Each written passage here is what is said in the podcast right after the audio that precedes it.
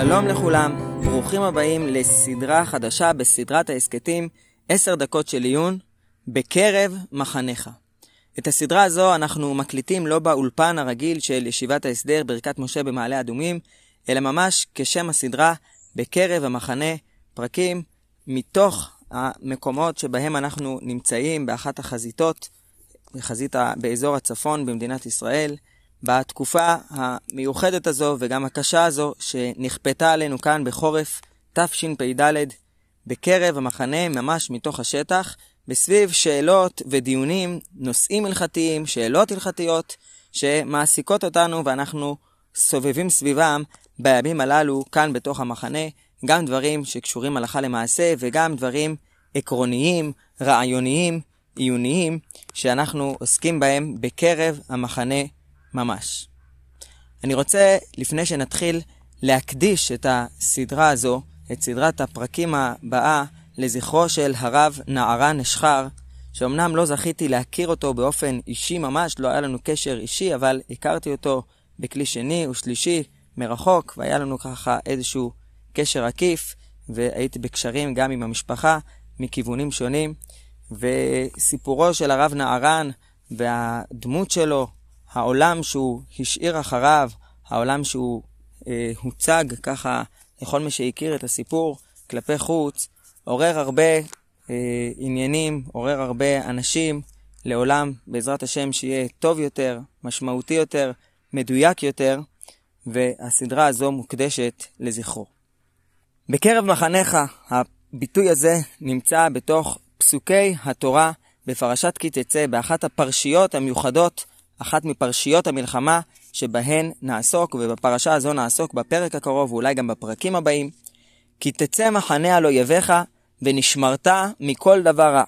כי יהיה בך איש אשר לא יהיה טהור מקרי לילה, ויצא אל מחוץ למחנה, לא יבוא אל תוך המחנה.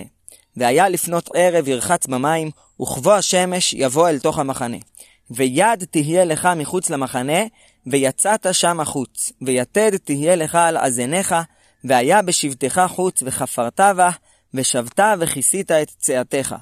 כי אדוני אלוהיך מתהלך בקרב מחניך, להצילך ולתת אויביך לפניך, והיה מחניך קדוש, ולא יראה בך ערוות דבר, ושב מאחריך. בפסוקים הללו שקראנו עכשיו, יש בעצם ארבעה ציוויים שונים. הציווי הראשון, ונשמרת מכל דבר רע. בהמשך יש לנו מצווה של שילוח הטמאים מתוך המחנה.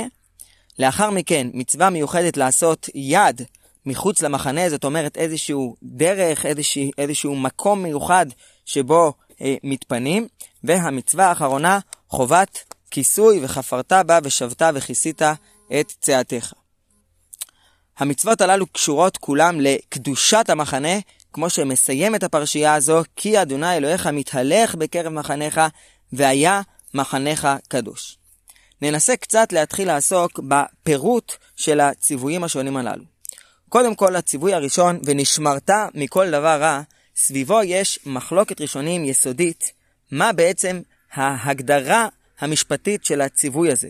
האם בציווי הזה יש איזושהי מצווה של ממש? הרמב"ם והרמב"ן נחלקו האם ונשמרת מכל דבר רע זה ציווי שצריך להימנות בספר המצוות. הרמב"ם לא מנה את הציווי הזה לא בספר המצוות ולא בהלכות מלכים במשנה תורה, והרמב"ן בשכחת הלווין בלא תעשה י"א הוסיף את הלאו הזה. אנחנו עוד נעסוק בהמשך יותר בפירוט, בהעמקה, בשיטת הרמב"ן עצמה, אבל כעת רק נציג את השאלה מה הסיבה באמת שלפי הרמב"ם לא מנה את ה... הציווי שנמצא בפסוק הזה כמצווה, ממש מצווה עצמאית. ייתכן, ונעמיק עוד מעט קצת יותר את האפשרות הזו, ייתכן שלדעת הרמב"ם אין בפסוק הזה איזשהו ציווי שעומד בפני עצמו, אלא הוא איזשהו סיכום, אולי אפילו אפשר לומר איזושהי תוצאה שתיווצר בעקבות השמירה על הציוויים שיש בהמשך הפרשה, שהם כבר ציוויים שכן נמנו בספר המצוות של הרמב"ם, שיש בהם בעצם עשייה מיוחדת יותר קונקרטית, ונשמרת מכל דבר רע, אין כאן עשייה פרטית שצריך לעשות, אלא זה איזשהו סיכום, אולי איזושהי תוצאה שמגיעים אליה בעקבות כך ששומרים על דברים אחרים. מיד נעמיק קצת יותר בתוך דברי הרמב"ם, אבל לפני כן ננסה לתת את הדעת להשוואה בין שלושת הציוויים הבאים שיש לנו בפרשה. הציווי הראשון, שילוח טמאים מתוך המחנה. כאן יש דבר מאוד מעניין. בפשט התורה יש כאן מצווה ברורה למחנה מלחמה, כי תצא מחנה על אויביך, אז נאמר שצריך לשלח את הטמאים מחוץ למחנה, ואין חזרה אל המחנה עד שטובלים.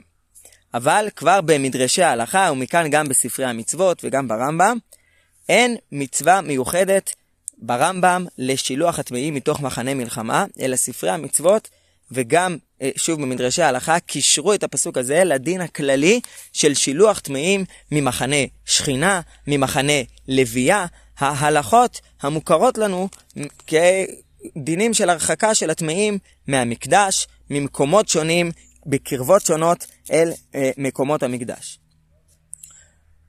לעומת זאת, המשך הפרשייה, מצוות יד, לעשות יד, לעשות מקום מיוחד, ומצוות יתד, וחפירה וכיסוי עם היתד, המצווה הזו כמובן נמנתה בספרי המצוות, ונפסקה להלכה גם ברמב"ם.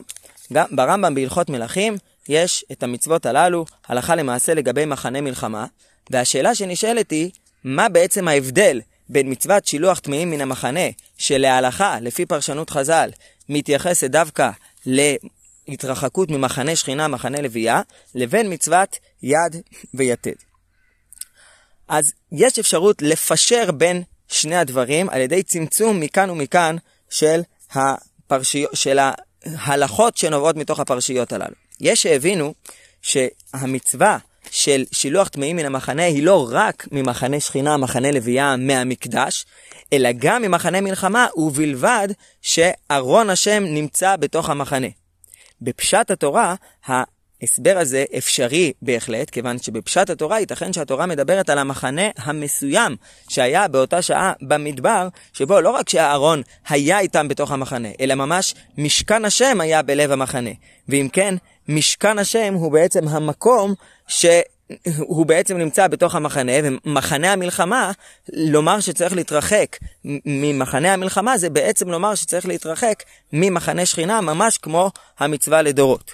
מהצד השני, יש מהראשונים שאצלם נראה שגם המצווה של יד ויתד לא קיימת בכל מחנה מלחמה, אלא רק במחנה מלחמה שבתוכו נמצא הארון, שיוצא הארון. לפי האפשרויות הללו, המרחק בין שני הציוויים, שתי המצוות שנמצאות בפסוקים הללו, אה, קטן ואפילו אה, בכלל לא קיים. אבל ברמב"ם, כאמור, הרמב"ם פסק להלכה את המצווה של יד ויתד באופן פשוט בכל מחנה מלחמה, בלי תלות בשאלה האם יש ארון או שאין ארון. לעומת זאת, המצווה של שילוח טמאים מן המחנה בכלל לא הובאה בהלכות מלכים, אלא רק כהלכה בהלכות המקדש. ושוב, בפשט התורה הדבר הזה הוא אפשרי. בפשט התורה, ייתכן שמצוות שילוח טמאים מן המחנה מתייחסת למחנה המלחמה, שבאותו הזמן, באותה שעה, היה בו בתוכו את המשכן, את מקדש השם. הרמב"ם לא מונה מצווה לשעה בספר המצוות, ולכן הוא לא מונה מצווה מיוחדת על מחנה המלחמה, מה עוד שאין בה איזשהו תוכן נוסף מעבר למצווה הכללית של שילוח טמאים ממחנה שכינה ולוויה. אבל מבחינת הסברה, ההיגיון, השאלה מה בעצם התורה אומרת לנו בתוך הפרשייה הזו, יש כאן עדיין מקום לשאלה. מה משמעותה של הפרשייה? האם הפרשייה באמת באה לומר דינים מיוחדים על מחנה מלחמה, כמו שעולה מהרמב"ם לגבי מצוות יד ויתד, בלי שום קשר לעולם של קדושת שכינה שתלויה במשכן השם, או לכל הפחות בנוכחות של ארון השם בתוך המחנה, או שהמצווה מדברת על מחנה שכינה שאולי במקרה גם נמצא בלב מחנה ישראל. מה המסר העקרוני שאותו מלמדת אותנו התורה בפרשייה הזו. אני רוצה להציע הצעה שאולי עוד נחזור אליה בפרקים הבאים, שפרשיית כי תצא מחנה על אויביך והמצוות הכלולות בה, כולן, גם מצוות שילוח טמאים מן המחנה וגם המצוות של יד ויתד, יסודן אחד. יסודן באמירה, מחנה מלחמה צריך להתנהל על פי הנורמות הרגילות האנושיות שבהן היינו מתנהלים בחברה, לו לא היה מדובר על מחנה מלחמה. זה המסר שהתורה רוצה להעביר. החשיבות לשמור על הנורמות האנושיות, המוסריות, המוסריות האנושיות, זה בעצם האמירה. אין כאן איזושהי מצווה נוספת, אלא הפרשייה בכללותה באה לכוון אותנו לכך שלא נאבד את צלם האנוש, את ההתנהלות האנושית הנורמלית במחנה מלחמה. סביב זה אפשר לבאר את המצוות המיוחדות של יד ויתד, שבעצם מחייבות שמירה על נורמה מוסרית אנושית בסיסית, לא לאבד צלם אנוש, לא לאבד התנהגות אנושית נורמלית. ובעזרת השם עוד נרחיב קצת יותר בעניין הזה בפרקים הבאים. מהצד השני אומרת לנו התורה, כאשר נמצאים במחנה מלחמה, וכן, לפי ההלכה, לפי הרמב"ם, מדובר שם לשעה על מחנה המלחמה שהיה במשכן, צריך לזכור שיש כאן מצווה לא לרדת מהנורמה המקובלת. זה לא דין במחנה שכינה, נכון? יש מצווה כללית שטמאים יתרחקו ממחנה שכינה, אבל מה שהתחדש בפרשייה הזו, הוא שבמחנה מלחמה ממשיכים להתנהג על פי הנורמות המקובלות, ואם מחנה המלחמה הזה, בתוכו קיים המשכן, בתוכו מתקיימת השכינה, בתוכו נמצא הארון, אז יש מצווה לא לאבד את זה, לא לחשוב עכשיו זו מלחמה, אז אפשר להתנהג אחרת. לשמור על הרף הרוחני, על הקומה הרוחנית, על השמירה והקשר לעולם התרבותי, הרוחני, האנושי, שמתוכו אנחנו באים, לשמור עליו גם במחנה המלחמה. זו הקדושה המיוחדת שאליה מכוונת אותנו התורה בפרשייה הזו. לא לאבד את הצלם, את הנורמה, את הערכים הבסיס, הבסיסיים, את השפה, את האווירה שמתוכה אנחנו באים אל המחנה, שהיא לא תלך לאיבוד אל המחנה. הלכה למעשה, בזמן הזה המצווה של שילוח טמאים מן המחנה בזמן שאין מקדש, ודאי כשאין ארון השם, לא קיימת. כיוון שגם במצב רגיל אין נורמה של אה, שילוח טמאים מן המחנה. אבל כאשר זו הנורמה, כאשר נמצאים במחנה שטמאים לא יכולים להיות בתוכו, אזי גם במח... במלחמה אסור, אסור לטמאים להישאר וצריך לשמור על קדושת המחנה.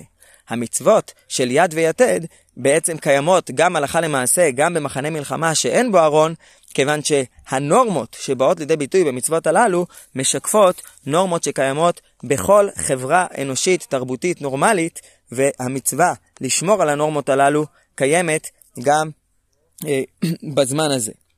לפי זה אפשר אולי להבין את שיטת הרמב"ם מדוע ונשמרת מכל דבר רע לא נמנע כמצווה בפני עצמה. עוד נעסוק בהמשך במה חז"ל דרשו מתוך הפסוקים הללו ומה התוכן שיש לדעת הרמב"ן בפסוק הזה. אבל אפשר לומר שהרמב"ם ראה בפסוק הזה איזושהי כותרת שבאה ואומרת ממש את האמירה שאמרנו קודם.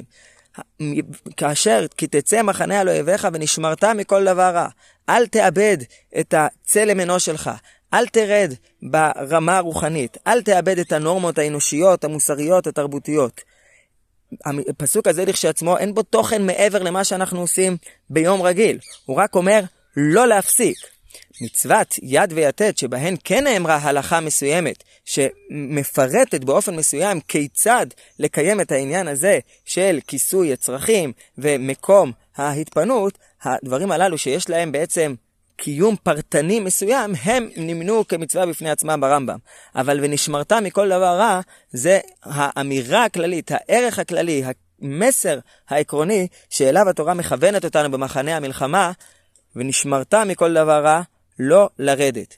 והפסוק הסיום, אם אנחנו קוראים אותו, לאור מה שאמרנו עכשיו, כי אדוני אלוהיך מתהלך בקרב מחניך, להצילך וכולי, והיה מחנך קדוש, פסוק הסיום הזה מדבר על קדושה מיוחדת במינה, על קדושה שנובעת מכך שהאדם ושהחברה במחנה ישראל, אפילו במחנה המלחמה, לא מאבדת את הנורמות, את הערכים, את ההתנהלות המוסרית, האנושית, הבסיסית שיש לה כחברה, שומרת על, על קומת האדם, על קומת החברה שאיתה היא חיה, גם במחנה המלחמה, ומתוך כך מתגלה הקדושה והשראת השכינה בתוך המחנה.